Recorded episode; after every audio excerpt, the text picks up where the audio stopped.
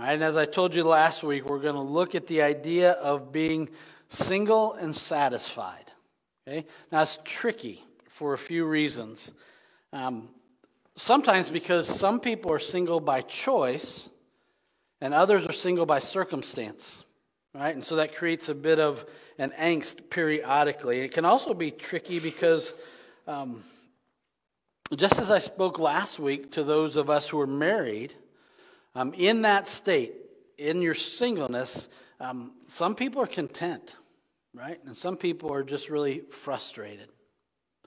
Living as a single Christian, it's not something we speak regularly about in the church. Just it doesn't come up in all of the scriptures, but it does this week, and so we're going to unfold it.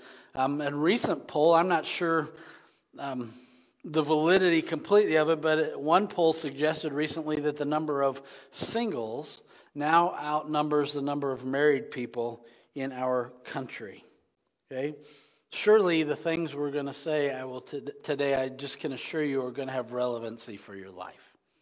All right? Relevancy in the ways that we unpack the scriptures and apply them to our relationships, no matter what situation in life or circumstance we find ourselves. Now, I can tell you from some personal experience that it can be awkward at times to live as a single person. Okay? There are times when someone's singleness um, makes other people feel uncomfortable. Sometimes married people, sometimes there's a maybe a perceived threat that someone might be to a marriage. Um, more often than not, it just it gets a little tricky because there are times when you sense that people who are married are envious of the, um, the freedom, if you would, of a single person. Um, more often than that, it just becomes awkward because those who are married assume that those who are single should be married. Okay, so they are busy at times trying to find, find them a mate, or at least find them a date. And that gets a little bit crazy sometimes. Um, there's difficulty sometimes as a single person, like functioning in public in places like restaurants or just public in general, or, or church small groups, or things that just seem to be, if nothing else, more oriented toward those who are couples, maybe not even purposefully, but realistically, it just happens. And if we're not carefully careful, sometimes um, I think accidentally, a single person can be made to feel um, maybe second class or less than. And I know that because I've lived that, right, for a period of time. I sat down this past week. I mean, the sermon is not about me, but it's not void of my experience either. And so, trying to figure out what's the balance. I sat down just, and it really only took me probably about five minutes because these things are just so deep in my own life personally. I wrote down some things that I learned during that season of life that um, I think are just relevant. Certainly, they're relevant to me, but I think they're applicable to many. And the first thing I learned was that God is enough. God is enough. I started and I wrote that with a period. Then I went back and I changed it to an exclamation point because it might have been the greatest lesson that I learned during that time. I remember looking back thinking that, you know, in the long run, it was really kind of a short run.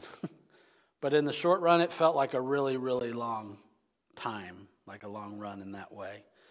Um, one of the greatest discoveries for me was that contentment is achievable the fourth thing that, um, that I knew that I'd preached, but I had to experience, and that was this that holiness is possible as a single adult Christian. I feel like number five and number six are kind of the, the backsides to the same coin. I, I learned that bitterness is a choice and that forgiveness is a choice. And the choice was up to me. I learned that healing is possible. Didn't feel like it for a while, but it was true. Um, I learned that patience and commitment to high standards have rewards. Okay, I believe that. I live that. I learned that. My reward happens to be named Karen, so that part was good. I understood in a new way, number nine, that, that God is faithful. God is faithful. And then something that didn't surprise me, but it still needed to be worked out. Number 10 was that my faith was as real as I believed it was. It had nothing to do with my job, it had nothing to do, certainly, with my upbringing, and it had nothing to do with the choices I'd made, and yet had everything to do with the choices that I made. So those were good discovery for me. Now, the Bible, Bible is not silent on this issue of being single, and we need to understand being single from God's perspective, just like we do all other parts of life.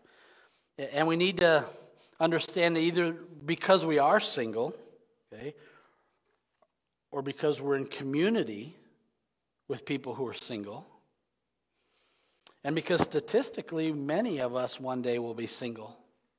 Sometimes that will come through marital tragedies. But often, for many, it will come simply because eventually we might be a widow or be a widower, and these things um, will be relevant at that time. Now, many of you over the years have watched the, the show Mythbusters. All right, and so I, I, want to, before we go further, just kind of bust some myths, if you would, that are related to um, singleness, but they have really some value in whatever area of life you find yourself in. And the first myth is this: is that singleness forms your identity. Okay, now it's okay to use the term single as to distinguish someone who is not married. Right, a person though is more than their marital status. You are made in the image of God, all of us. Therefore, we have great worth and we have great value in that way. Whether we're married or not is irrelevant in that particular point.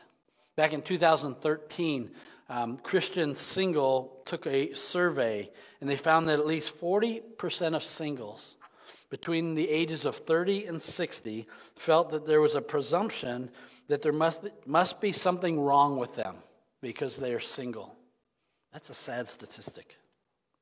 The survey also showed that, in particular, the disappointment of being single caused them to doubt that God had a plan for their lives. Also sad. Okay? Understand this this morning. Like, if you're saved, your identity is as a child of your Father God. Your sins are forgiven. Your purpose in life is to live for the glory of God, whether you are single or married. All those other things are true of you predominantly and first. Myth number two that marriage is the only God ordained lifestyle. Now, some think God's preference is always for people to get married. Okay? But I would challenge that just by giving you some names of people in Scripture that were positive parts of God's kingdom and God's plan that were not married. We could start with Jesus. Right? How about his cousin John the Baptist? Remember the, um, the widow Anna who got to see Jesus as, a, as an infant in the temple area before she passed away? How about the prophets Daniel and Jeremiah and Elijah? How about Naomi, Mary Magdalene, Mary and Martha, the sisters of Lazarus? In the Bible, we see Miriam, we see Dorcas, we see Lydia, just to name a few. The Bible is full of people who made significant impacts for the kingdom and also were single. The, Paul, the Apostle Paul himself who wrote the, the verses that we're going to look at today, was either single or a widower when he wrote those. We know that to be true. So let's not make an idol out of marriage. As we'll see, being single can help someone to focus on God and his kingdom. That's what Paul's message will be. Myth number three the grass is always greener on the other side of the matrimonial fence. This is so prevalent in our society today. I mean, some singles believe if they were just married, everything would be better in life. And some married people believe if they were just single, everything would be better in life. And neither is true. Okay? Married people often bail on their vows simply because they believe their life is going to improve. And sometimes singles forget that no spouse is better than the wrong spouse. Here's the truth. If you get to the other side of the fence, you're going to learn that life has blessings and it has struggles, no matter which side of the fence you find yourself on. Erma Bombeck wrote a book one time called The Grass is Always Greener Over the Septic Tank. I like what one person said. I think they were right. The grass is always greener where it's watered and cared for. That's where the grass is greener. And if your grass is starting to brown, maybe there's a reason for it. Myth number four my life plus someone else equals happiness. Okay? Our culture communicates that if we find the right person, just find the right person, and we'll be happy. And singles are, are, are faced with this all the time. But so are married couples who are somehow considering leaving their spouse to find that elusive person that somehow is going to make them happy. Contentment, listen, contentment only comes through Jesus and does not depend on anyone else. The truth is, like happiness, most of the time comes from being the right person, not from finding the right person. And then myth number five. Myth number five says singleness, singleness produces loneliness, while marriage produces intimacy. Okay? Some believe if you're alone, that somehow you must be lonely, and that if you're married, you're never lonely. Okay? But I found a lot of singles who are not lonely.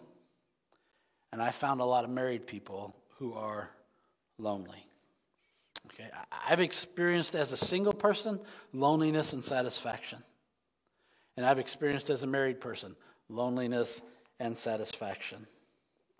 And I, along with uh, a lot of other people, I think, have discovered that this is often much more a reflection of the status of my relationship with God than it is my relationship with another person. We've got to own our own spiritual life. We've got to own our own lives, while at the same time, Paul reminds us we are not our own.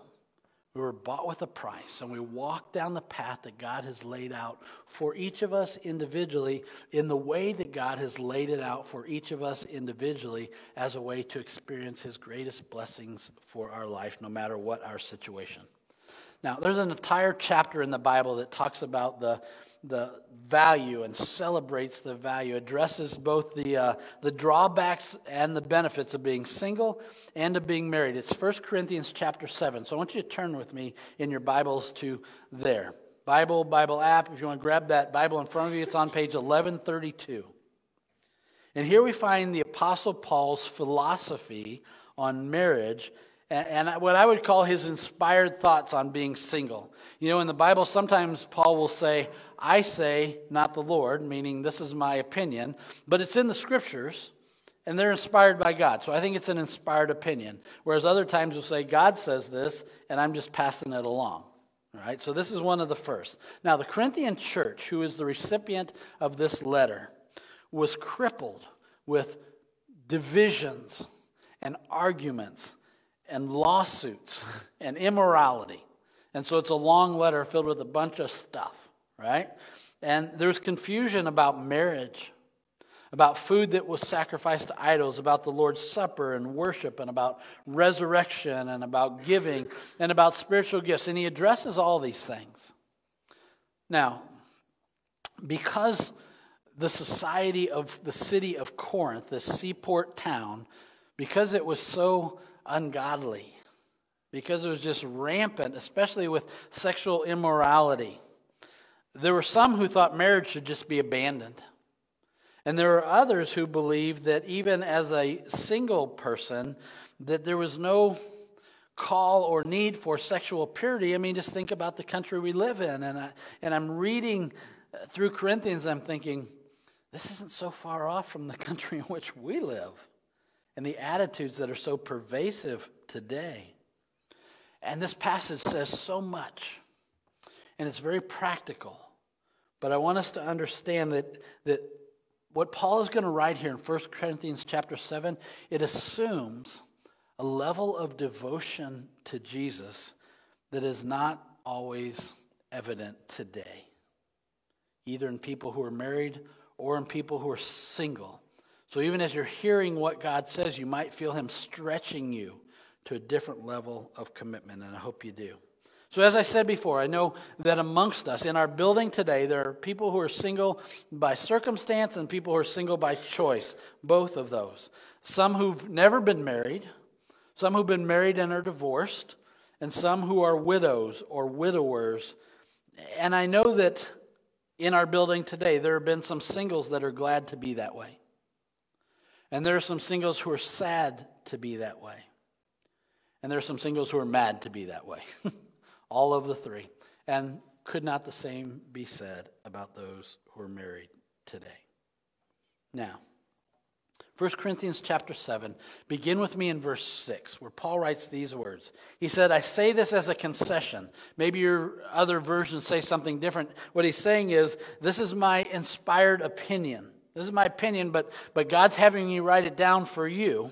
So this is his message to you. He says, not as a command, meaning God didn't say this directly. Verse 7 But I wish, he said, everyone were single, just as I am, yet each person has a special gift from God of one kind or another. So I say to those who are married and to widows, it's better to stay unmarried, just as I am. But if they can't control themselves, they should go ahead and marry. It's better to marry than it is to burn with lust. Now, Paul reminds them and us straight out that singleness is a gift from God, that it's good, and that it should be used for God's glory.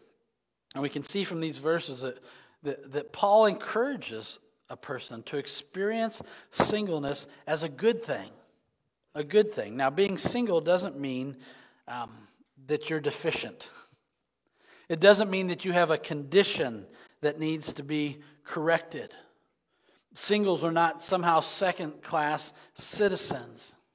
In fact, Paul would say that it is not God's will for everyone to be married. He says in verse 8 So I say to those who aren't married and to widows, it's better for you to stay unmarried. He says, just as I am. Do you know in the Jewish culture, it was taught that it was actually wrong to be single, that it was actually a sin for a young man to grow to the age of 20 and still not be married? And yet here we have Paul, well beyond 20 and not married, and saying under the inspiration of God that it's, it's good for you to be single, just as I am. In a helpful article, Paige Benton wrote called Singled Out by God for good. She writes, I'm not single because I'm too spiritually unstable to possibly deserve a husband. She said, nor because I'm too spiritually mature to possibly need one. She said, I'm single because God has been so abundantly good to me. This is His best for me. Listen, our, our identity as Christians is not found in our marital status, it's found in our redemptive status.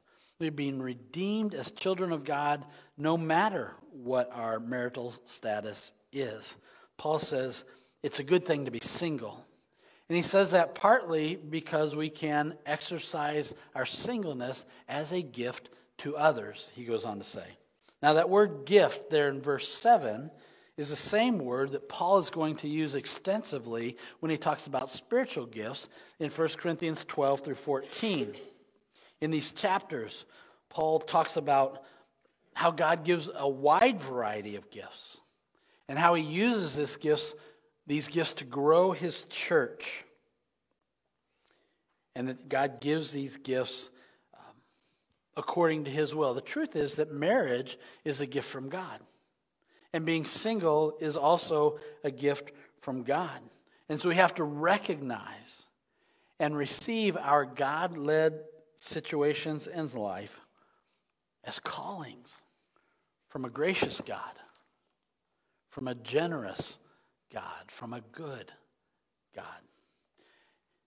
And when we serve according to our gifting, many of us has found that God brings fruitfulness in our life and fulfillment in our life because we're walking in the path that He has laid before us, using the gifts that He has given us in a way that honors Him. Now, you, if you're single, you may not have the gift of being single for your entire life. But right now, according to Paul, God has presented you with this gift. So realize this your singleness may be a waiting season, but it doesn't have to be a wasted season. And that almost completely depends on you. God may change your assignment, okay? or He may just make you increasingly content to walk the path that He's given you now. Okay? But this is the truth. Like, you don't need to be fixed, you don't need to be fixed up. You just need to be faithful. All of us need to be faithful. Uh, verse 9, um, it's a call to self control. Okay? It's a call to pursue purity, if you will. Paul writes, But if they cannot control themselves, they should go ahead and marry. It's better to marry than it is to burn with lust. Okay? Now, can we just agree that both men and women in our society have to wage war against lust because it's such an over sexualized society that we live in? And both singles and married couples have to battle the temptation against the lie that somehow sexual expression outside marriage is necessary for fulfillment. That's not God's plan. And it's not God's way. And it won't bring God's blessing. Now, um, Paul talks extensively in this chapter about how our being single can be used or leveraged for the good of God and his kingdom, and therefore for us as well. I'm going to read verses 26 to 28 and then jump down to verses 32 to 35. Paul says, Because of the present crisis, okay, because of the pressures in life, he would say, I think it is best to remain as you are. If you have a wife, do not seek to end the marriage. If you do not have a wife, do not seek to get married. But if you do get married, it's not a sin. And if a young woman gets married, it's not a sin. However, those who get married at this time will have troubles. And I'm trying to spare you those problems. Now, depending on your attitude when you came in this morning, you might uh, stop there and have quite a way to finish that, finish out Paul's thought. But let's look at how he finishes out that thought down in verse 32. He says, I want you to be free from the concerns of this life an unmarried man can spend his time doing the Lord's work and thinking how to please him. But a married man has to think about his earthly responsibilities and how to please his wife. His interests are divided. In the same way, a woman who is no longer married or has never been married can be devoted to the Lord and holy in body and in spirit, but a married woman has to think about her earthly responsibilities and how to please her husband. I'm saying this for your benefit not to place restrictions on you. And then he says, I want you to do whatever will help you serve the Lord best with as few distractions as possible.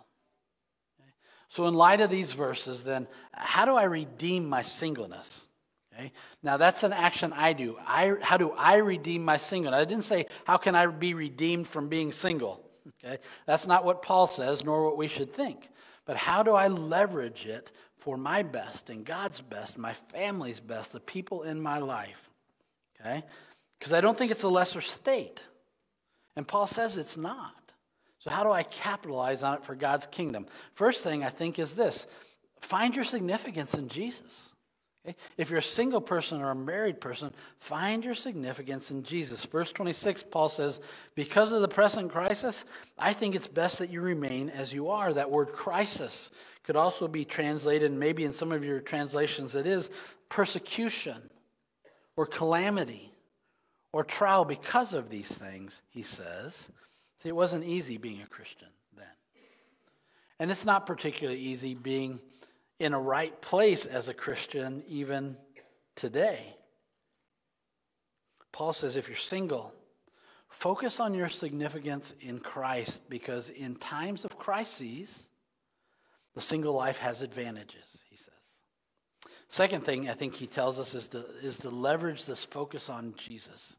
Look at verse 32. He said, I want you to be free from the concerns of this life. An unmarried man can spend his time doing the Lord's work and thinking about, Paul, about how to please him. Okay? Paul's point like a married person needs to be, should be, must be focused on the needs also of their spouse. But the single person can be focused on the Lord. Understand this being single by God's design is not to choke you, it's not to limit you. Rather, Paul says it's to free you to make a difference for God and his kingdom. There was a post written by Suzanne Gosselin called Sacred Singles. And this is what she wrote. She said, Lead the life God has assigned to you. Sometimes that assignment is difficult, but knowing that your singleness is sacred should embolden you, she says. What if your singleness is not the problem? What if it's actually the point? Whatever state you're at in life, what if it weren't the problem, but it was actually the point because it's God's plan for you? And then, third, me encourage you to live out godly values. Now, all of this has been true according to the Bible, and so is what I'm going to say. But as a single person, there are a couple of questions that I found myself grappling with along the way. And I grappled with them because I, like, I didn't feel called by God to be single, and yet I found myself single. And I didn't think I would always remain single. But I had no timetable to know if and when God would actually change that part of my life. So I eventually wrestled with these two questions. What do you do, number one, what do you do if being single doesn't feel good right now? I read, I read what Paul said, I just didn't feel what Paul said. And so, how do you wrestle through that? Was one question I had. And the second was this what do you do to cooperate with what you believe to be God's plan when you don't know God's timetable? Relevant to me, certainly, um, were those two questions. And they spent a lot of time in my brain. And here's what I did for what it's worth. So I'm going to give you four pieces that I think are probably more of a testimony than they are a chapter and verse and a command from God, but I think they're right and I think they're healthy and, and I hope they would help if they're relevant for you. And the first is this choose to be holy. Choose to be holy. Like I knew that I didn't control the timetable for God's plan, but I knew holiness was always part of God's plan. I'd seen a lot of people, and I have seen a lot of people, and I continue to see a lot of people that abandon God's purpose of holiness and his purity. And as a result, I find a lot of people who end up with the wrong person in their life, or who end up presenting someone else with the wrong person in their life. Either that or they end up with a whole lot of extra baggage that they carry into a new relationship simply because they didn't choose to live holy throughout their life married or single. Number two, engage people. Okay? I mean, we are made for relationships. Um, and being single sometimes poses a challenge to fulfillment in this area. And yet, if you will engage people without an agenda um, to specifically find a spouse, I mean, you may be putting yourself right in line with God's plan for actually changing that part of your life just by walking through life with people in obedience. So maybe try, if you're struggling on this particular area, try instead of asking, Why am I alone? Why don't you try asking, Why am I here? relevant question whether we're single or married, right? Why am I here? God, what is your purpose for me in my life right now? Third thing, serve God faithfully. Now, this is Paul's main thrust, okay? And, and, and it's true. I mean, I was able to do things without restraint as a volunteer during those years. I served in a divorce care ministry. I went on mission trips with my kids. I served in the men's ministry. I served as a First Impressions volunteer. And when they asked me to do something, I didn't have to ask a lot of people whether I could or not. I had my work commitments, and then I had a lot of freedom, and I used those to serve God in those ways.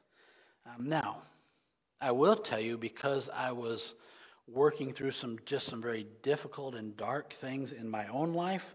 Um, like I, I can't say that I really thrived spiritually during that season of life. It was a struggle and a lot of battles, but I can say that I grew spiritually. And I certainly can say that I became a better version of myself during that time in life. And I think that's a positive thing. It, it certainly was for me. I, I used that freedom to focus my time on serving God and serving what remained of my family. That was my thrust. And then lesson number four um, that you can do, it's not really a lesson, it's an action point for you. Learn to be content. Okay, learn to be content. It doesn't come naturally. Contentment is a spiritual discipline. I worked at this very proactively for several years, and then I stopped working at it. I think it just became second nature. And it was a beautiful day in my life when I woke up one day, and I don't even remember the circumstances. I just remember waking up and saying, I'm a content person. I made it. I've accomplished the goal. Now, I still believed that I wouldn't remain single, but I still was single. And I found myself content to be in that state if that's what God had planned for me at the time until He changed something. And the most beautiful part of learning to be content was here I am now several years later, and that contentment has followed me through life. It's a part of who I am. Okay? And, and most of you know if you've been around for a number of years, like I typically do not use my family um, for sermon illustrations, though I will tell you they give me much material that it takes a lot of constraint to not use. All right? But let me just say, like, while I was doing those things, Karen was doing the exact same things as well, even though we're on different paths. And so, to me, one of the most attractive parts of her life was that, that she was connected to God so solidly that she wasn't chasing after a bunch of other relationships, and that she too had become content to walk with God, even alone, until God chose to change that situation. And certainly I'm glad that He did. and so God provided the right person for Karen, and God provided the right person for me, and it was easier for Him to do that because of how we had learned to be content and postured ourselves in life. So we were able to choose uh, another partner for life, and choose is the important part. We weren't compelled, we weren't driven to, we weren't incomplete.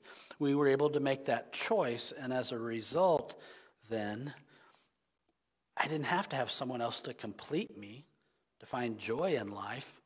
And yet, when I made that choice, there was someone who completed me and found joy or gave joy to my life. And so um, it's important how we walk through any stage in life so that God can give us his best. Now, there's a lot packed into this message today. When I hear it as a single person, when I hear it as a married person, there's a lot to think through. And, and, and maybe your response might come in the service.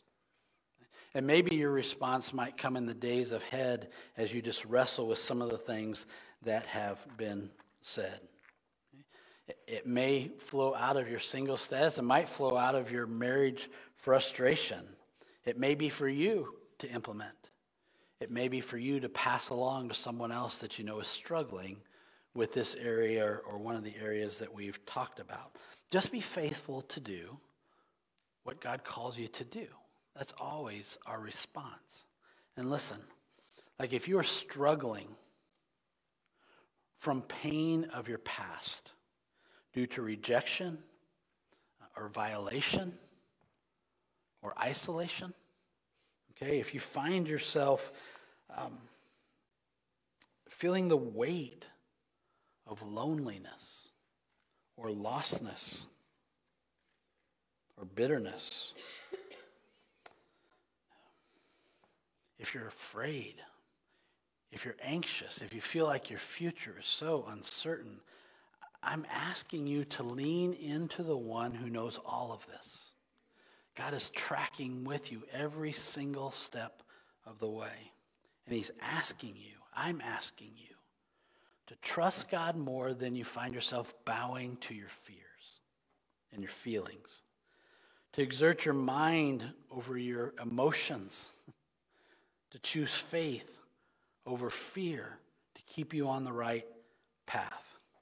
I'm just walking, asking you, encouraging you, walk in obedient trust as a follower of Jesus, as a way to experience his best for your life, rather than captaining your own ship and hoping to get your idea of what is best or who is best. Can't most of us look back over our lives and think of what we thought was best and how it would have been so wrong for our lives had it come to pass?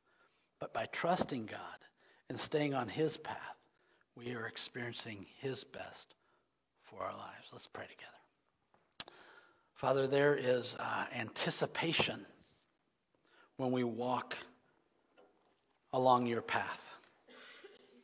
But oftentimes, Father, it's a, it's a waiting anticipation. And Lord, sometimes departing from that path brings destruction for our lives, and that typically does not wait very long. May we continue to walk in faith and trust. May we grow closer to you, knowing you know our heart's desires, the things that bring contentment to us, because you are the one who created us and have ordained the days of our life. May we walk in those ways to experience your best and to give your best to those that you have placed in our lives. Lord, draw us to you through your Son Jesus by the leading of your Spirit. We pray in Jesus' name.